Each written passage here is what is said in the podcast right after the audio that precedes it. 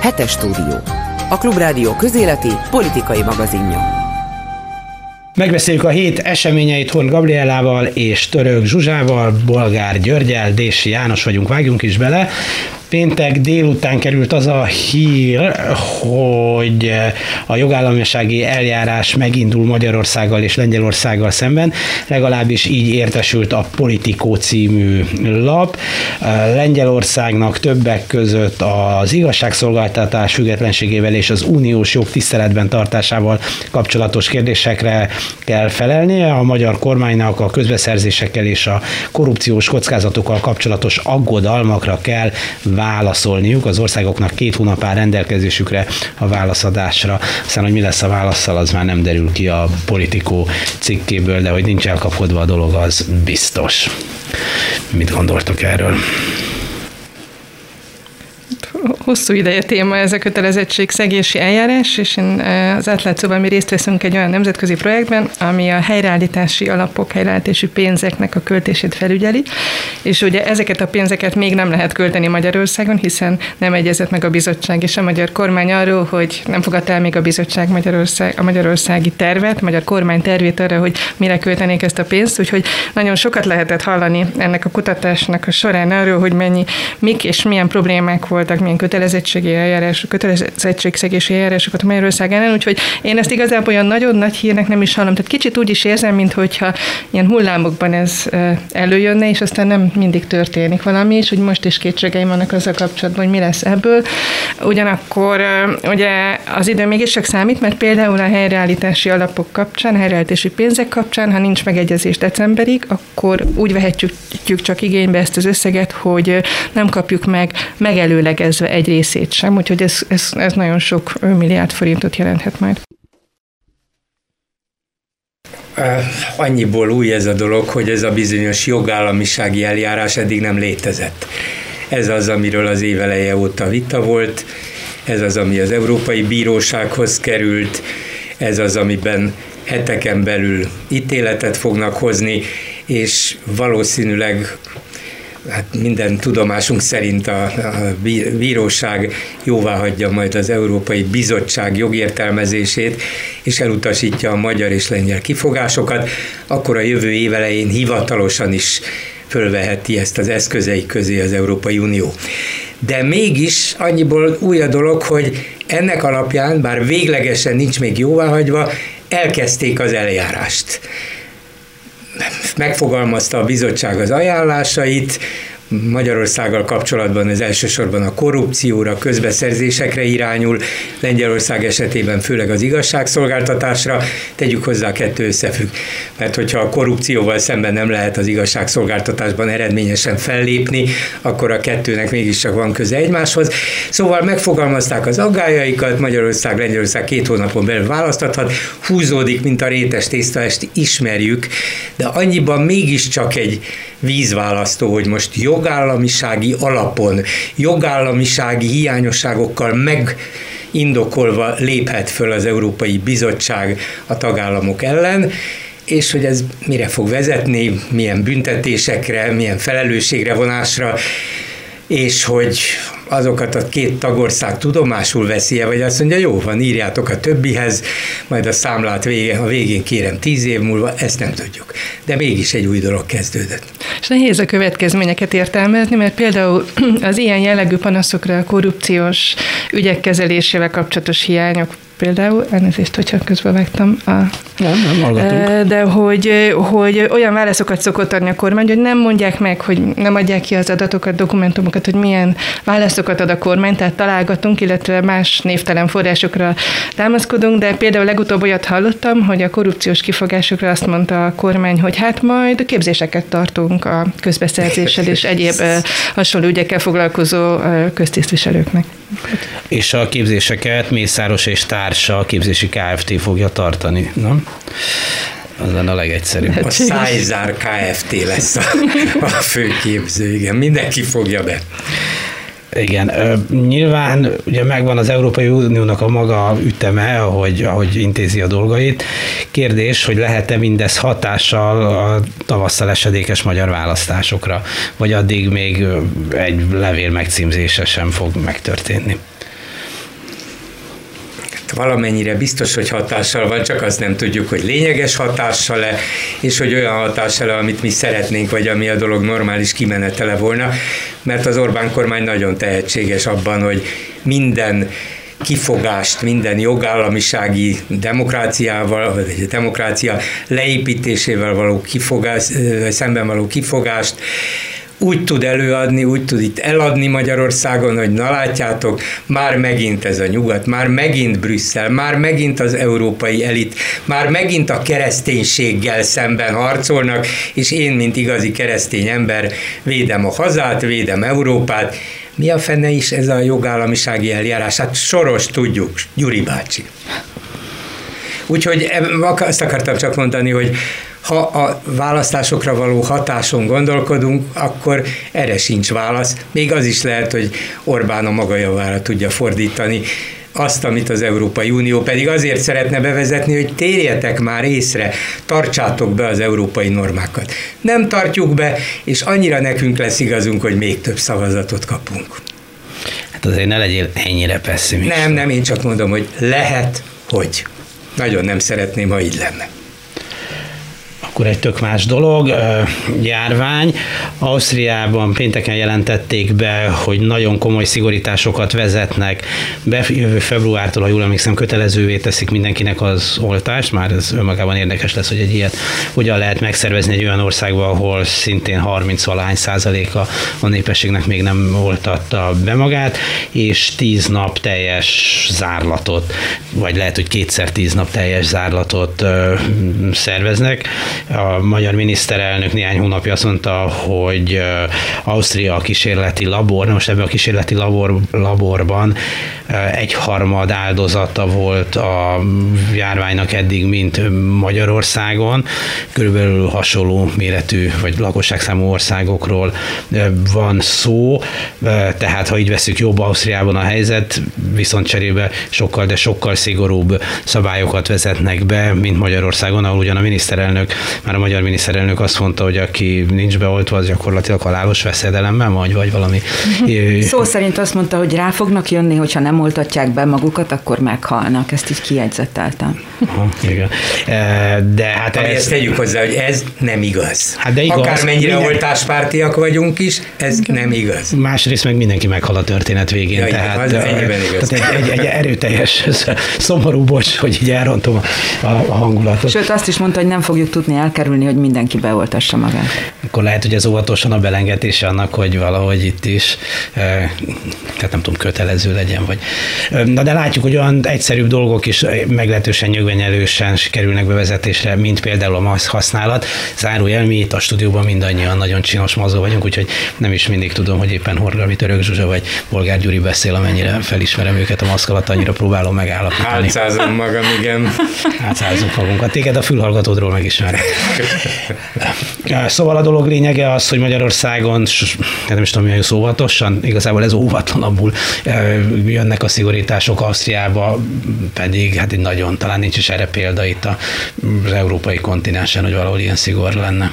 Annak ellenére, hogy, hogy tudjuk, hogy például az osztályoknál a tesztelés mennyire könnyen és egyszerűen és ingyenesen megy szinte mindenki részére, illetve ha jól tudom, ők voltak az egyik első hely, ahol nagyon sikeresen bevezették a kontaktkutatást informális szinten is, sörözőkben, kávézókban is ugye fel lehetett iratkozni, amit itthon az Örkény Színház csinált, hogy um, amikor az ember elment egy előadásra, akkor um, meg volt az opció, hogy felírhatja a nevét, címét, e-mail címét, és akkor értesítik, amennyiben valaki érintett, um, tehát valaki pozitív eset történt a közelében, ahol ő ül. Úgyhogy ez például nagyon jó lenne, ha őket mintának követnénk ilyesmiben is. Zsuzsa? Ú, nekem sok minden eszembe jutott ehhez a témához kapcsolódóan. Egy párat elmondanék. Nekem a három gyermekemből kettő külföldön él, talán már erről beszéltem. Van egy fiam Skóciában, és egy lányom Münchenben. Most sikerült találkoznunk másfél év után először, egy-két héttel ezelőtt, mielőtt berubbant volna a negyedik hullám. Találkoztam a gyerekekkel, és ők teljesen le vannak azon döbbenve, hogy ezek a gyors tesztek nálunk pénzbe kerülnek. Tehát, hogy akár Münchenben a lányom lakcím alapján, ez majd egy másik téma is lesz talán, de lakcím alapján kap a patikában talán 7 vagy 10 darab tesztet, gyors tesztet. Ingyen. Illetve ingyen, illetve a fia még Skóciában ugyanígy. Tehát, hogy ő magát letesztelte, egyébként most éppen a fiam Skóciában beteg. Jó, ez, igen, már nincs íz meg szag érzékelés, de ő először megcsinálta saját magával a, a tesztet, és ö, utána lett ez a hivatalos tesztelés. Na most, amikor így a metrónál látjuk, hogy csak 9000 forintba kerül ez a ö, gyors teszt, akkor itt ezt mondja, ti ezért fizettek. Hát mondom. Vagy a rosszabbik eset az, hogy nyilván náthásan köhögve, át most azért nem fog 9000 forintért gyors tesztet, vagy most így magamra vegyem azt, hogy akkor most ö, bejelentem, hogy ö, kicsit köhögök, és lehet, hogy covidos vagyok, és és akkor mi fog történni majd egy-két hét múlva valaki rám néz és kijön tesztelni. Ha már a gyerekekről beszélünk, nekem is az egyik gyerekem Bicsben él, ott tanul, ott lett szegény covidos, de nagyon érdekes volt nézni, hogy ez a Orbán Viktor által mintaországnak tekintett ország mégsem minta, mert hogy annyi minden jobban történik.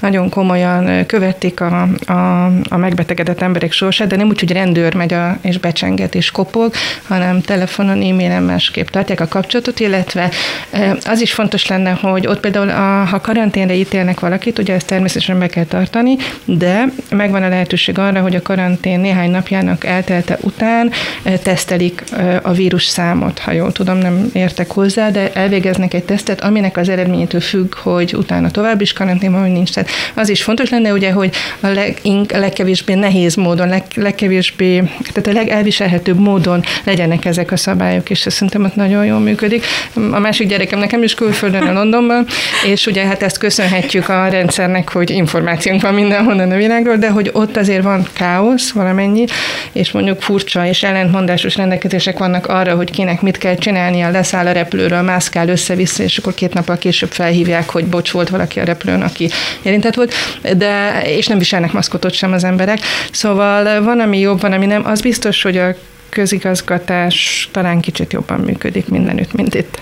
Ha már mondod ezt a repülőt, pont az történt, hogy hazajött a gyerek, én megkérdeztem, hogy akkor most mi a teendő Skóciából másfél év után hazalátogat, és mondták, hogy a kormányablakban vagy az okmányirodában be kell majd jelentkeznie, ezért a bizonyos védettségi igazolványért. Ugye magyar lakcíme van a gyereknek, de hogy be kell jelentkeznie majd ahhoz, hogy megkaphassa a magyar védettségi igazolványt, de ehhez neki a repülőtéren, amikor ellenőrzik, akkor be kell jelenteni, hogy 48 órán belül elmegy egy kormányhivatalba. És úgy szállt le a gépről, hogy a kutya meg nem kérdezte, hogy akkor most honnan jön, pedig Skóciából jött, és azért csináltattuk meg a védettségi igazolványát, hogy karácsonykor haza tudjon jönni, mert elképzelhető, hogy akkor ott pont az lesz majd a probléma, hogy nincsen magyar védettségi igazolvány, és nem fogják hazaengedni. Szóval ez is, ez is e-, egészen elképesztő történet szerintem.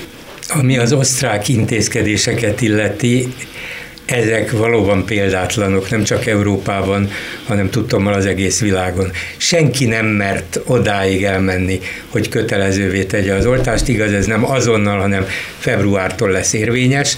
Vajon miért, ez nem tudom, lehet, hogy fel kell azért erre készülni nagyon sok oldalról és szempontból, de magának az oltásnak, a kötelező oltásnak az elrendezés, elrendelése példátlan és ráadásul mindez egy konzervatív vezetésű osztrák kormánytól, egy olyan kancellártól, akinek a felhatalmazása tulajdonképpen jóval kisebb, mint a lemondott elői, elődjé Kurcé, mert hát menet közben került ő a kancellári tisztségbe, nem választással, az ő politikai legitimációja kisebb, és mégis megmerte, megmerték csinálni, aminek nyilván az a magyarázata, hogy úgy látják, hogy nincs más kiút.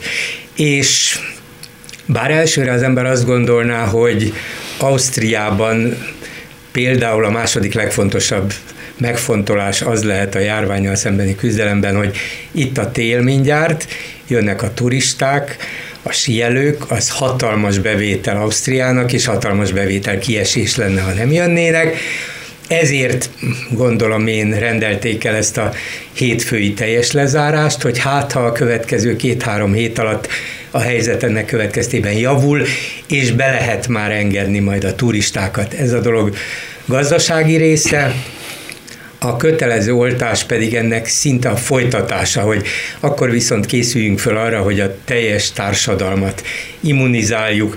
Ez még inkább valamiféle biztonságérzetet nyújt a külföldieknek is, nem beszélve az otthoniakról, megmerték lépni, ezt pedig Ausztriában is sokan ellenzik az oltást. Alacsonyabb is az ottani átoltottság, mint Nyugat-Európa többi országában. Valahogy ebben még közép-európaiak maradtak ők is. Orbánnak az a kijelentése pedig, amit János észrevettél, hogy, hogy a végén oda fogunk jutni, hogy mindenkit be kell majd oltani. Nem szokott ő bár reggel van ezekben az interjúban, és hallani is, hogy állandóan köszöni a torkát, meg gondolkodik. Gondolkodik. Igen, igen, vagy megfontolja, hogy mit mond, de Szerintem nem véletlenül hagyta el ajkát az a mondat, hogy előbb-utóbb mindenkit be kell oltani. Azt hiszem, hogy arra játszik, nem ő fogja meglépni ezt annyira nem bátor politikailag, hanem ismerve azt, hogy elindítják az osztrákok, majd jönnek a többiek, most például Bajorországban is erre megszüntetik, hogy nem lesznek karácsonyi vásárok, azért az Bajorországban szintén nagy sok. És ki tudja, mi jön még. Azt gondolja, hogy na, néhány ország Ausztria, Németország, esetleg mások bevezetik, akkor már lehet hivatkozni rájuk, és azt kell mondani, hát nem tudunk másképp fellépni a járványal szemben, csak így, ha követjük őket, mert ha kimaradunk, annál rosszabb. De szerintem ez már benne van a fejében csak ő nem meri meglépni, az osztrákok igen. Jó, hát ez, bocsánat. Csak én kíváncsi lennék a véleményetekre, hogy amúgy ti mit gondoltok erről, hogy hogy kötelező. De mondhatjuk azt, hogy kora reggel van még? Kicsit köhögünk. Gabi? Hát nem tudom, én ezt nem döntetem el, de nagyon nem szeretem a kötelező dolgokat, de valahogy azt látom, hogy ennyire sok mindenki, aki az ismerősi körből is, és távolabbról is, tehát nagyon-nagyon-nagyon megviselte őket ez a betegség, és nagyon súlyos következményei vannak még akkor is, hogyha az ember nem kerül kórházba.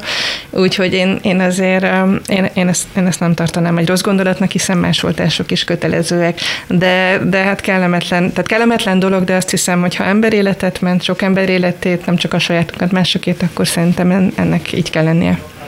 Igen, de hát a gyerek, gyerekkorban ugye egy gyerek nem tudja eldönteni, hogy kötelező oltást kapjon-e, vagy ne kapjon, de itt de most arról a szülei el tudják a... dönteni. Szerintem is ez a szülők döntsenek, hát nem, tőzsdész, nem is tő, tőzsdészhet egy gyerek. Tehát, hogy Persze, csak hát most itt a felnőtteknek, hogy mennyire, tehát hogy oké, okay, hogy korlátozás van, hogyha ha valaki nem oltatja be magát, és az így, így teljesen rendben van. Egyébként csak mondom, hogy én is megkaptam már a harmadik oltásomat, csak egyszerűen kíváncsi vagyok rá, hogy, hogy mit gondoltok erről, hogy ezt lehet-e, hát, hogy a mesterfelet rendelkezzenek, mert hát ez végül mégiscsak az. Hát valahogy a szabadságunk korlátja a másik ember szabadsága, és talán korlátozunk a másik ember szabadságát, ha megfertőzzük őket valamivel, tehát hogy én azt érzem, számomra egy picit így, tehát a többség érdeke ilyenkor szerintem felül. Hát itt nem csak egyes emberekről van szó, hanem egy társadalmi katasztrófáról. Egészségügyi, és ennek következtében gazdasági és közérzeti katasztrófáról katasztrófáról.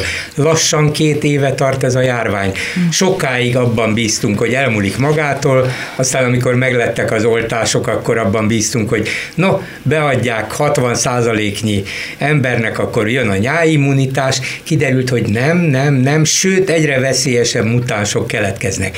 A tudósok szerint azért, mert megmaradnak viszonylag olyan lefedetlen, védtelen társadalmi csoportok, ahol ezek a vírusok természetesen szaporodnak és mutálódnak, és ezért az lenne a megoldás, hogyha legalább a, a társadalom 90-95 százalékát beoltanák, kötelező oltással nyilván körülbelül ez érhető el.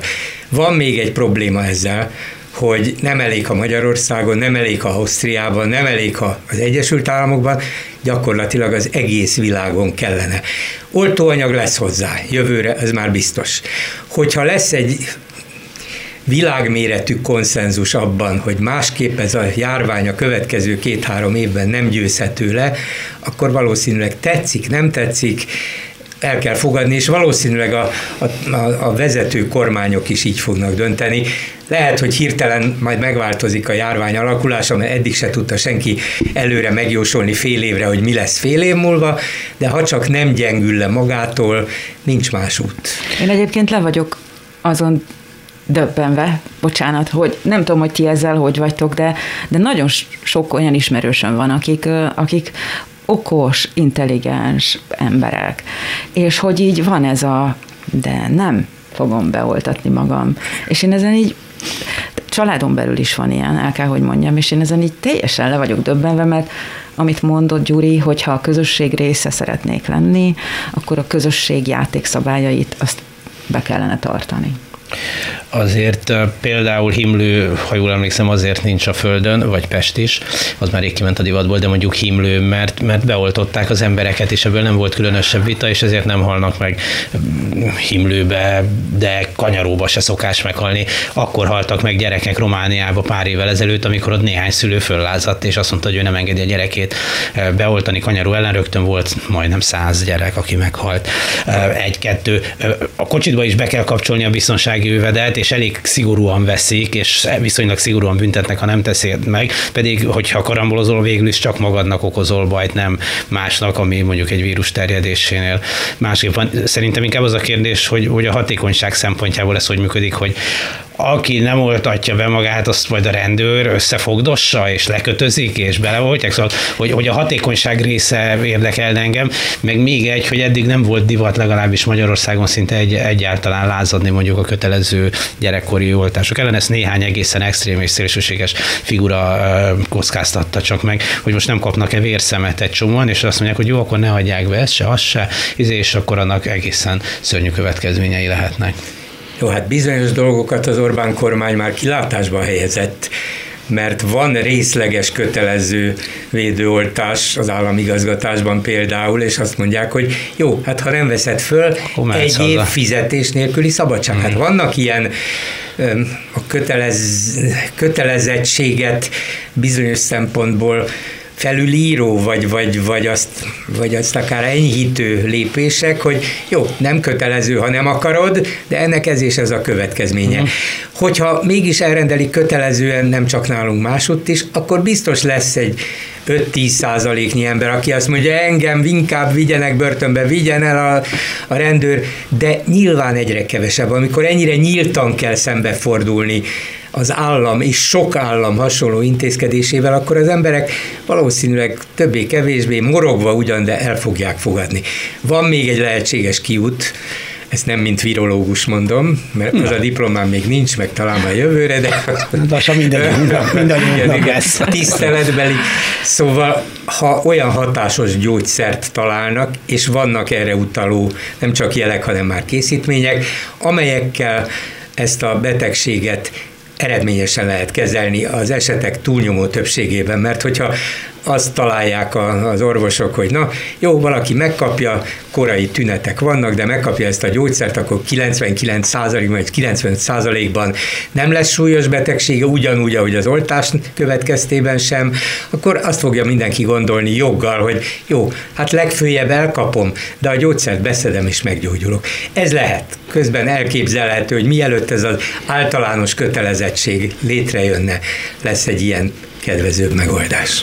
És hát ezért volt probléma például, hogy nem engedték be a sajtót a kórházakba egyáltalán, és úgy szivárogtak csak én, nagyon sok kollégáim is, én is nagyon sok orvossal beszéltünk, és kórházban dolgozó szakemberrel, és engem a leginkább az a történet ütött szíven, és nagyon sok ilyen történet van, és ugye jó lenne, ha ezeket a nyilvánosság elé hozták volna, mert hét hétköznapi emberek is ebből jobban le tudják vonni azt a következtetést, hogy szükséges az oltás. Tehát volt egy olyan történet, hogy egy, egy budapesti mm, központi kórházban dolgozó altatóorvos mesélt, akivel rendszeresen konzultáltam, hogy volt egy olyan család, ahol ez akkor volt, amikor visszengedték az iskolásokat mégiscsak, nem tudom, ez már melyik karantén után előtt volt, talán emlékeztek rá ti is, hogy habozott a kormány abban, hogy az iskolákat zárják-e vagy nem, és egy érettség előtt levő lány hazavitte az édesanyjának, és a mama meghalt tehát hazavitte a betegséget, és borzalmas tett. És azt mondta ez az orvos, hogy nagyon sok olyan történet van, hogy hazavitték, tehát rossz döntések miatt. És nagyon fontos lett volna ezért, hogy legyen egy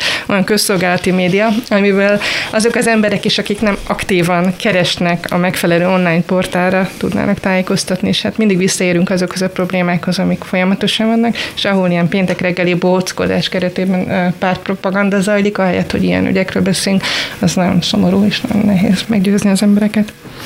Hát igen, ez is egy érdekes része a dolognak, hogy milyen keveset lehet tudni. De például az orvosi kamara a héten egy nagyon drámai hangú nyilatkozatot adott ki arról, hogy milyen a helyzet a kórházakban, és mit kellene, mit kellene tenni. Meg, megint van egy kis személyes, ha mondhatom. Nem is tudom, hogy ezt elmondjam-e. Ja, most már belekezdtem. Most már belekezdtem. Hát a legkisebb az orvostanhallgató. És másodéves orvostanhallgató. És hát szerintem azzal mindent elmondok, hogy, hogy, hogy miért gondolom drámainak a helyzetet, hogy múlt héten, egész héten kirendelésen volt a gyermek, ami azt jelentette, hogy reggeltől estig egy, egy ponton nem oltópontnak hívják, hogy hívják, ilyen szűr, szűrési ponton hmm. dolgozott, de úgy, hogy megérkezett egy ö, ö, csoporttársával, aki szintén másodéves volt, kaptak egy kulcsot, akkor el lehet menni erre a címre. Ott senki nem volt rajtuk kívül. Tehát a két másodéves medikus 45 embert ö, leszűrt, majd pedig elmentek autóval címekre. Na most akkor ezt nagyon zárójelben mondom, hogy volt olyan közöttük, akinek nem volt párja, és akkor egyetlen egy ilyen szűrést csinált eddig meg az anyukájáét ő is kapott egy ilyen pontot. Na jó, de a 40 már nagyon, rutin, a 40 már nagyon rutinosan csinálta. Igen, de, de, első, de, hogy ez, első néhánynak nem De hogy ez azért, azért, ezért ez így... Hát igen. Azért ez így súlyosságát remekül érzékelteti. érzékeltet, igen, és hát én nagyon büszke vagyok a 19 évesre, hogy helytált, hogy helytált és mondja, hogy anya, nem tudod elképzelni, hogy mi van. De ugye legalább egy ápoló lenne ott, aki, akinek van 20 éves tapasztalata, vagy akár ennek a járványnak a kezelésében van, a szűrésben, és így tovább. Valahol az emberekkel van. való bánásmódban, és azt mondja, ember. hogy ide figyelj, nincs. gyere, ezt és ezt csinálj, jövő héttől már csinálhatod a másik haveroddal együtt, de ha még ez nem. sincs, hát borzasztó. És az adminisztrációt is ők csinálták, tehát mindent a két fiú, és így párban ö, dolgoznak a, a gyerekek, kocsin, esetkocsin, beöltözve mennek címekre este. Mély vízbe dobták őket. Abszolút. De legalább Orbán Viktor megtiltotta a felmondást. Most már igen. Ami egyébként szintén jelzi, hogy a helyzet drámai, hogyha nem lehet se az egészségügyből, se a rendvédelemből felmondani mindannak, ami történik, úgy tűnik, hogy még sincs Magyarországon politikai következménye. Tehát annak, hogy a kormány így elengedi ezt a dolgot, nagyon immelámmal védekezik másokhoz képest, nagyon sok a halálos áldozat, más országokhoz képest most már nagyon sok a fertőzött, nincs, nincs politikai kockázat. Tehát ez a Fidesz népszerűségén egy icipicit se rontott vagy alig-alig. Vagy hát eddig nem még nem ronthatott, mert ennyire drámai csak az elmúlt egy hét, tíz napban lett, és hát az Na még valószínűleg... A, a, a korábbi hullámok is azért elég drámai voltak, csak már elfelejtettük. Ezt már elfelejtettük, igen, az nem, nem rántotta le a Fideszt számomra is nehezen megmagyarázható módon, de úgy látszik más ember halála azt, aki életben maradt, nem rázza meg annyira. És ezzel Orbánék kalkuláltak, egy idő után, mert eredetileg ők se tudták, hogy így lesz-e, nem véletlenül hoztak be tízszer annyi lélegeztetőgépet írtozatos pénzért, mert azt hitték, hogy azon fog múlni, és nem számított az, hogy nem volt hozzá egészségügyi személyzet, amit tudtak előre. Nem baj, legyen itt az a biztos, látják az emberek, és az jót fog nekünk tenni. De aztán rájöttek, hogy hiába a sok halálos áldozat, ez a politikai viszonyokon nem változtat. Hogy most változtat-e, mert lehet, hogy másodjára már az emberek azt mondják, hogy azt hittük, hogy túl vagyunk rajta. Azt hittük, hogy levittük a vírust a szőnyegre. Azt hittük, hogy a kormányunk megvéd mindenkit. Mégsem, megint kezdődik előre. Nem lehet tudni, hát azért senki se lát a jövőben, még Orbán sem. De mint hogyha az inger küszöb valahogy megint úgy működne, hogy nem, nem, nem éri el az emberek inger küszöbét, hogy valami iszonyú drámai a helyzet. Tehát sokkal rosszabb, mint mikor itt kiabáltunk, hogy mekkora nagy a baj. Nagyon sokat gondolkodom azon, hogy milyen információ és hogyan éri el az emberek többségét, mert mindenki ugye egy bizonyos szempontból buborékban él, mindannyian, és nem nagyon tudjuk, hogy a buborékon kívüli emberek hogyan tájékozódnak, de nagyon kíváncsi lennék rá. Tehát nyilván valahol itt keresendő az oka annak, hogy miért nincs következmény, miért nincs politikai következmény ennek. Ugye mindig nagyon sokszor ismételtem már, beülnek az emberek az autóba, akinek van autója, és hallgatja, hogy hogyan fogyaszthatnak híreket az emberek, az nagyon érdekes, mert nagyon sokat, 8-10-12 órát dolgozik mindenki, utána a családjával foglalkozik, és akkor egy pici sem férnek be, fér be az információ, és például, ha autózik valaki Budapesten kívül, sőt, most már autóban se nagyon lehet mást elérni, akkor, akkor semmi más nem hall, csak a kormány, semmi más nem hall, csak a kormány propagandát. Hát kivéve, ha van a mondjuk a telefonján klubrádió app, és akkor az Akkor csatlakozik az autórádióhoz, igen, igen. hogyha olyan szerint. Azért ez nem, kiz, nem, nem kizárt dolog. Igen, igen, igen, ez, ez jó, jó, is, hogy mondjátok, szerintem, hogy ez hogyan működik, lehet, hogy nem mindenki tudja, hogy van erre lehetőség, de hogy, hogy ez van, tehát ott folyamatosan, akármit, ha, ha kereskedelmi híreket szeretne hallani, akkor is óránként meg tudja, hogy ki győzött le éppen Orbán Viktor, hogyha a Bartok Rádión egy Beethoven szonátát szeretne meghallgatni, után abba is belerondítanak. Tehát, hogy biztos, biztos valahol itt keresendő, hogy nem jut el az információ az emberekhez. Persze, biztos, hogy nem, és ha alaposabban megvizsgálják, akkor valószínűleg a magyar társadalom, vagy a felnőtt társadalom talán egy tizedének, vagy 10-15 százalékának van igénye arra, hogy az ország világ dolgairól rendszeres információkat kapjon.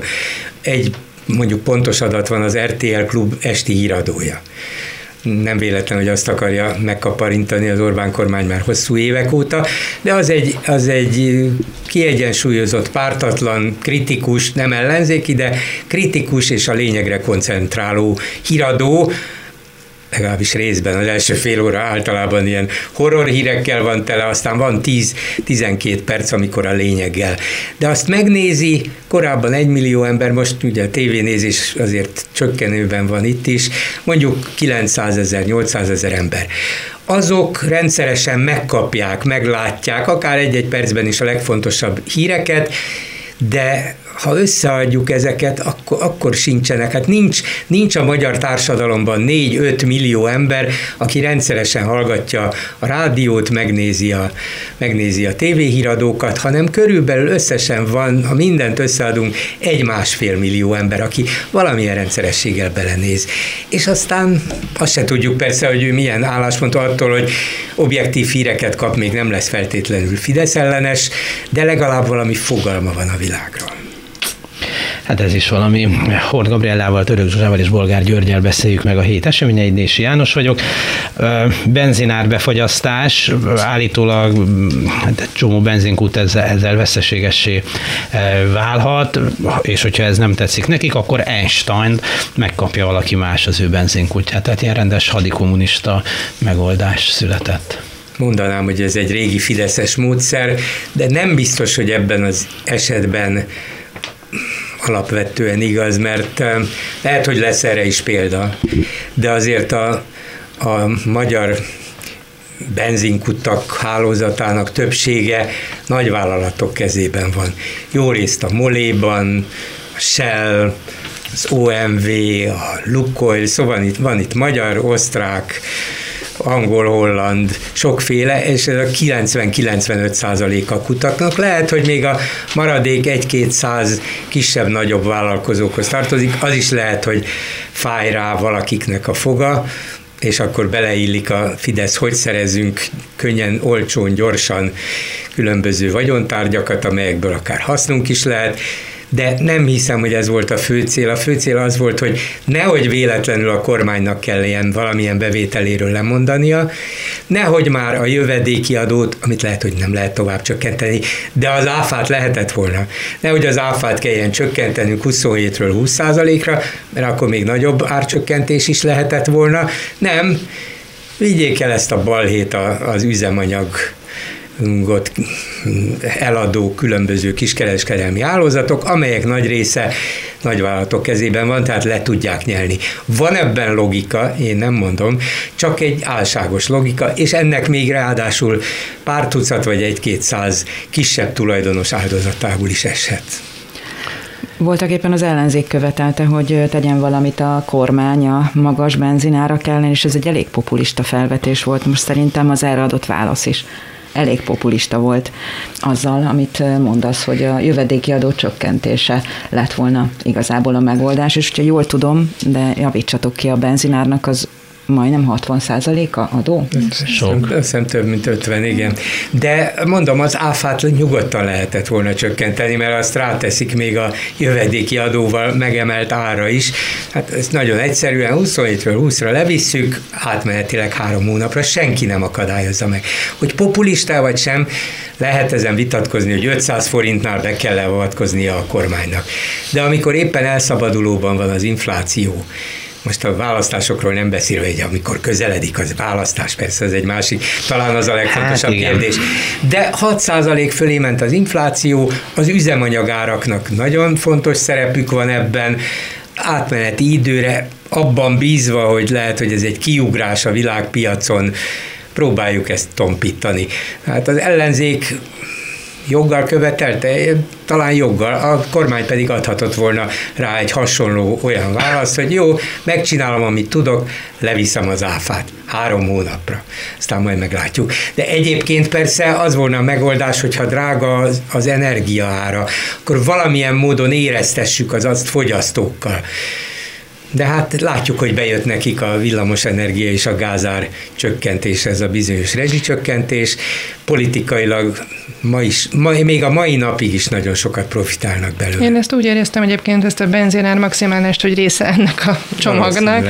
És ugye februárig, ha jól emlékszem, februárig azt mondta, hogy ez februárig lesz így most, hogy úgy lett a döntés, és akkor utána meglátják, hogy hosszabbítanak -e egészen a választásokig, szóval számomra is. Még azt is lehet, hogy mondják, hogy nem is 480, még mindig túl magas, legyen 460. És Sőt, akkor esetleg fizessenek annak, aki tankol. Igen. Egy és az emberek nem értik. Hát az emberek azt mondják, miért ilyen magas a benzinár, hát ez disznós igen, bizonyos értelemben, de speciál nem feltétlenül, vagy csak ré, kis részben a kormány disznósága, hanem hát ilyen az élet, igen, ezzel meg kell küzdeni, de ha a kormány ezt úgy érzi, hogy ebből is politikailag hasznot húzhat, akkor nem fog habozni egy pillanatig sem.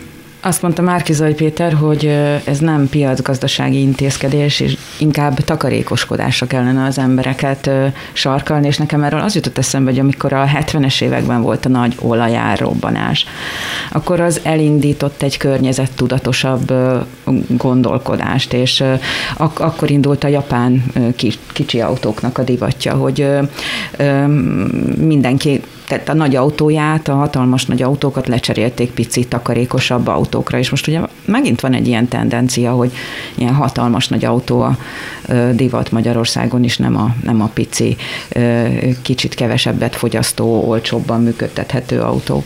Hát igen, csak akinek van pénze egy nagyobb autóra, valószínűleg majdnem mindegy, hogy 480 forintot vagy 500-at fizetsz egy kúton, ugye most itt 1000 tankolásonként 1000-1500 forintról beszélünk, miközben ott hagysz 20 ezer forintot, tehát nem egy látványos a dolog, de a megtakarításod az nem egy hatalmas összeg. Azt hiszem, hogy úgy számoltak, hogy az inflációs adatban, ami ugye 6% fölötti már, ez 0,5% talán hatás lehet. Talán. Igen, Márki Zajnak teljesen igaza van abban, hogy az embereket az árakkal is ösztönözni kellene a racionális gondolkodás és cselekvés irányába. Csak az a baj, hogy választások közelednek, és hogyha ő az ellenzék miniszterelnök jelöltje, akkor ezekkel az észszerű mondatokkal és gondolatokkal nem biztos, hogy nagyon sok embert tud megnyerni. Magyarán nem azt mondom, hogy hazudni kell, nem azt mondom, hogy populistának kell lenni, mert ebben úgyse lehet megverni Orbán Viktort, hanem azt mondom, hogy csak óvatosan, valahogy, valahogy meg kell érezni, hogy az embereket a piacgazdaság önmagában nem érdekli, vagy ha érdekli, akkor csak annyiban, hogy nekem legyen jobb a piacból, de ha rosszabb, akkor lépjen közbe valaki és védjen meg. Nyilván Márkiza is tudja ezt, csak vigyáznia kell azokkal a mondatokkal, amelyek kicsit élesebben vágnak be, bele az emberek zsebébe vagy agyába, hogy igen, le, legyen kiegyensúlyozott, győzzön a racionalitás, az észszerűség, csak nem biztos, hogy politikailag ezt kell feltétlenül hangsúlyozni. De szerintem nem lesz mindig így, és jó, hogy Zsuzsa mondtad ezt a környezeti szállat ezzel az ügyel kapcsolatban, mert hogy én azért azt látom, ha már az elején beszélgettünk a gyerekekről, ezek a 20 év, közel 20 és 20 fölötti generáció, szóval ők már sokkal, de sokkal tudatosabbak, úgyhogy én azt gondolom, hogy olyan nyomás fog nehezedni a politikai vezetőkre, amikor ők, és ugye azért ők most már választanak, szavaznak, hogy lesz olyan idő, amikor kénytelenek lesznek a politikusok arra, hogy ezeket is igen a, a, a beszédeikben is, és a, a programjukban is hangoztassák. Hát üdítő Márkizai részéről, hogy ilyeneket kimer mondani, ez valóban új hang, csak nem biztos, hogy a győzelem felé vezető igen, hang és, és mondat. Ja, tehát ne legyen őszinte? De nem, nem, legyen őszinte, csak nem biztos, hogy ezt kell hangsúlyozni, kiemelni, hanem valamilyen egyensúlyt teremteni. Akinek ez tetszik, az vegye ki belőle ezt, akinek más tetszik, az érezze, hogy a következő miniszterelnök is védeni fog bennünket és gondoskodni, mert különben Orbán Viktor úgy áll majd, mint Teréz anya, aki mindannyiunkat megvéd. Hát nem ő? Hát, hát engem inkább védje meg a Teréz anya, választatok. Ha már Márkizai szóba került, megnevezett egy aféle tanácsadó testületet, voltak, akik az árnyék kormány kifejezést is felvetették, olyan embereket, akik a különféle szakterületeken a programalkotásért felelnek, a jogterületén Flex Zoltán, jogszociológust, gazdaság király Júlia, ha jól emlékszem, szóval egy, egy elég, elég neves, ismert és jó szakemberekből álló csapatot. Ja, igen. Jól tettem. Hát igen. meg kell előbb-utóbb meg kell nevezni egy olyan társaságot, amelyikből, ha nem is feltétlenül egy árnyék kormány alakul, de legalább az embereknek fogalmuk van, hogy na jó, itt van a mi miniszterelnök jelöltünk, de kik állnak mellette, azt túl általános lenne mondani, hogy hát ott van az a hat párt, mert tudjuk, hogy hát azért ez nem egészen így van. A hat pártnak megvoltak a maguk jelöltjei, és azok között nem Márki Zaj volt az első. Ugye?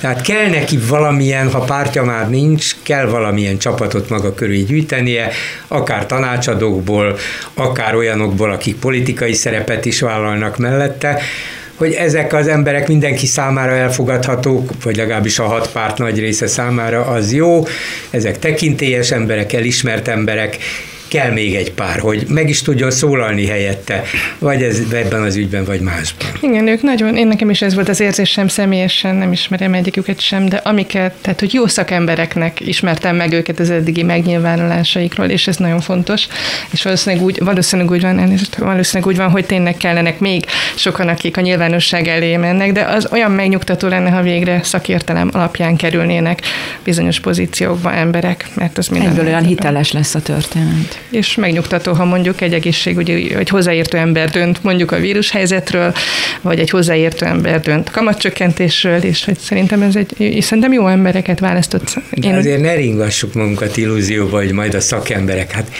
Kásler Miklós, szakember. professzor, szakember. Az onkológiai, onkológiai intézetnek volt a főigazgatója hosszú ideig. Az ottani munkáját elismerték minden oldalról szakember, tényleg az, nem, nem a műkedvelő történészi szakmunkájáról beszélek, mert az, az, az igen.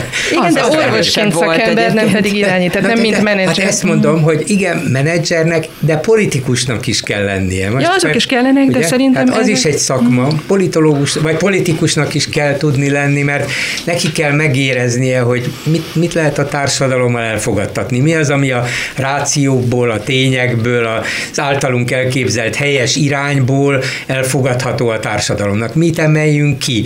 Mi az, amit kevésbé? Vagy hogyan módosítsuk a mi racionális javaslatunkat úgy, hogy a társadalom elfogadja? Ezek politikai döntések.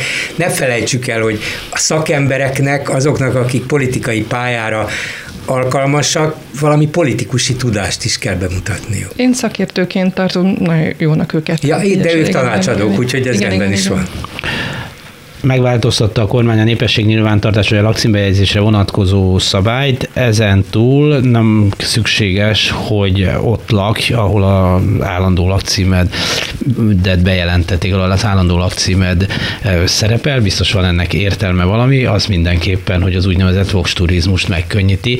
Egyrészt, hogy a határon túl lévő emberek lakcímet létesítsenek Magyarországon, és így egyéni körzetekben is szavazhassanak, ne csak listára. Hát másrészt akár az úgynevezett vox turizmust is, ugye, amikor ki kell nézni, hogy hol van egy billegő körzet, és akkor tehát nagyon közelinek várható az eredmény, és oda gyorsan átszállítani, átjelenteni egy csomó embert, aztán szevasztavasz. Igen, ez a kérdés, hogy erről mit gondoltok, jól látod? Hát valószínűleg tartom, hogy ennek az intézkedésnek az volt a legfőbb célja, hogy a választást könnyítse meg a Fidesz számára.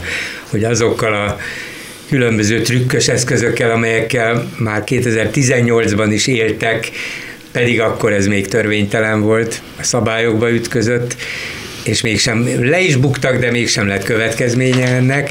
Ezeket most a felelősségre vonás kockázata nélkül, akár nagy számban, választásokat eldöntő számban, mindenféle felelősségre vonás veszélye nélkül meg lehessen csinálni.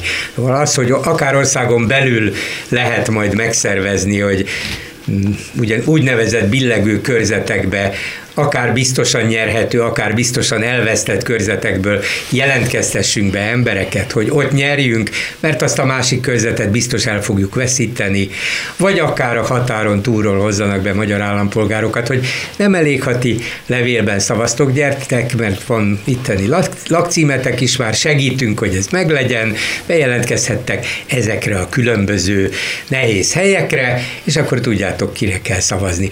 Szóval valószínűnek tartom, sőt biztosra veszem, hogy ez volt a dolog célja, az összes többi mellébeszélés, de szakemberek szerint ennek nem csak ez a súlyos következménye, hanem az is, hogy az egész közigazgatási rendszer könnyen felbomolhat, és, és egészen nehéz helyzetek kerekednek ki abból, hogy a hatóságok nem fogják tudni, hogy ki hol lakik. Vagy például, lehet tűnni. vagy például arra is föl lehet ezt használni, hogy akkor a gyereket milyen iskolába. Igaz, hogy annak azért túl nagy akadálya máskor se volt, de könnyebb lesz, hogy bejelentkezem oda, és akkor abba az iskolába fogunk jelentkezni vagy bejelentkezem amoda, megtehető volt eddig is, és akkor az a körzeti orvos lát el bennünket, mert ott jobb az orvosi ellátás, és így tovább. Szóval sok minden előnyt lehet vele szerezni, és a hatóságoknak a helyzetét, munkáját sok mindennel meg lehet nehezíteni. De szerintem a választás volt itt a fő cél. Van ennek talán egy általánosabb jellegű része, hogy ha a választás volt a fő cél, mert pedig valóban erre erős a gyanú, akkor ez azt mutatja, hogy még az utolsó pillanatban is bármikor átírhatják a választási szabályokat, hiszen átírták most is mondjuk gyenge fél évvel, vagy mit tudom mennyivel a választások előtt, mert nekik tetszik. Tehát nagy kérdés az, hogy két cédulával el lehet-e egy zsarnokot űzni mondjuk a választáson. Két vagy kék? hát igen, két, két.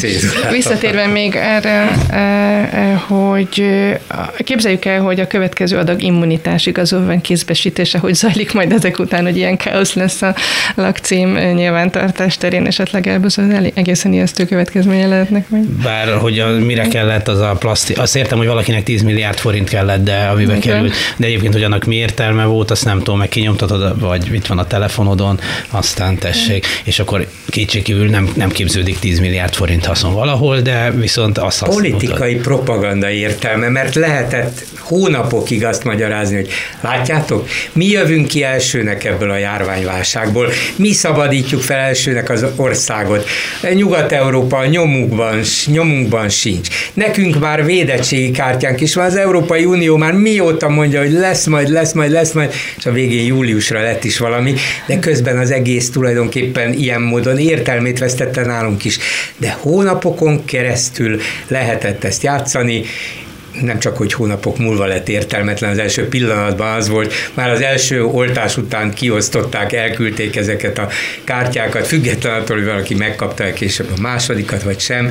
Szóval nem volt értelme, de politikai haszna volt, megfogható kártya. A telefonodon van, nem ér semmit. A kártyád van, előveszed, akkor azt mondod, Orbán Viktor küldte nekem. De ezt honnan lehet tudni egyébként, hogy egy ilyen kártya meddig érvényes? Rajta van a dátum. Rajta van, hogy meddig érvényes? Igen, mert mi betegek voltunk decemberben, akkor kaptunk egy kártyát, és utána megjött, nem tudom, néhány hónapra rá a másik, és van egy érvényességi, legalábbis amilyen Én ezt még soha nem De miután még soha senki nem kérte meg, azt mondja, a betegsége sem volt, amit a betegség. De nem, az oltás ideje, az van rajta, az első oltási április 4, és, és a kártya csak személyazonosító igazolványa. Az enyémben van, az enyémben van, hát tehát amit a betegség után kaptunk. Szuper az kártyád van. Nem, az volt a korábbi szerintem, amikor betegek voltunk, és akkor annak meg volt, hogy mennyi ideig érvényes, mennyi ideig ad védettséget az, hogy átestél a betegségen. Akkor lehet, hogy akik átestek a betegségen, nekik van olyan kártyájuk, amin De aztán kaptak ők is más miatt. Igen, és aki mondjuk beoltott, annak meddig érvényes a Hát ezt néztem most a János, ezt hiszem. Azon nincs rajta. Azon nincs van, van egy harmadik oltása is, arra még nem kapott Igen. újabb A másodikra se kaptam. Igen, Illetve igen. kaptam, hát nem kártyát, de azt ebből az elektronikus egészségügyi mit mit csodából le lehet.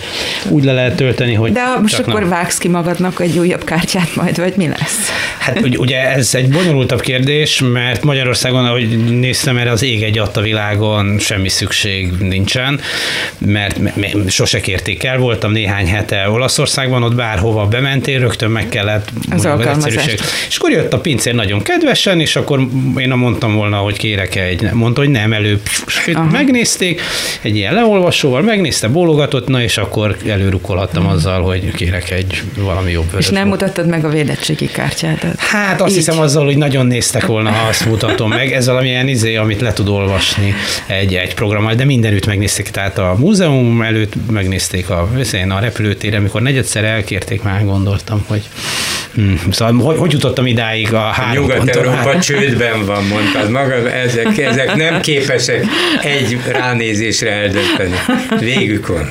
Igen, kétségkélem egyik helyen a Farmer Nadrágon mosási utasításának QR kódját mutattam meg tévedésből, és megnézte a határőr, mondta, hogy jóban De mehetnek. egyébként ezt a kis védettségi kártyát, tehát a legtöbb helyen csak éppen így rápillantanak, tehát hogy... Nektek történet hol kérték el, hol mutattad? Uszodában.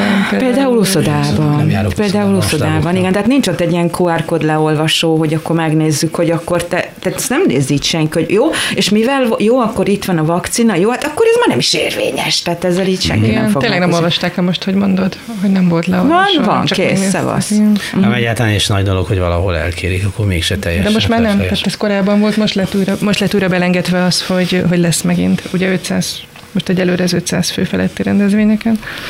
Igen. Hát nagyjából maradt egy percünk, az már ahhoz kevés, hogy a Városháza másfél Tust percünk. húzunk. Tust húzunk. Úgyhogy csak gyorsan teszem fel a kérdést, hogy szerintetek az, az, az egy teljesen Istentől elrugaszkodott ötlet, nem tudjuk még mi fog persze kiderülni, már szerintem semmi, hogy a vár, azon gondolkozik valaki, hogy a Városháza jó helyen van-e ott, és el lehet adni, miközben a belügyminisztérium a várba költözik milliárdokért, a pénzügyminisztérium a izébe költözik, a kisvezető egy kolostorba költözik a várba, tehát hogy, hogy van mozgás az állami épületek között, meg ha nem is szó És szerint. ez nem bevétel, mint hanem kiadás. Ráadásul. Ugye egy ilyen karmelita kolostor legalább 20 25-30 milliárdba került. A pénzügyminisztériumé, pénzügyminisztériumé még nincs kész, a várban 55 milliárdra van satszolva, és így tovább. Szóval ezek nem bevételek, nem Na, na, na, na, na, bevétel ez, Valahol, mert Mészáros Lőrinc Garancsi, és akik építik, azok ott azért ez egy kis bevétel volt. Na jól van, akkor legközelebb innen folytatjuk. Köszönöm szépen Horn Gabrielának és Török Zsuzsának, hogy itt voltak, Bolgár Györgynek is. E, Természetesen ez volt a hetes stúdió, a mai műsor elkészítésében munkatársaim voltak. Priatyel Bence, Bíró Kristóf és a szerkesztő Herskovics Eszter Dési Jánost hallották. A viszont hallásra! A hetes stúdiót a Klubrádió közéleti politikai magazinját hallották.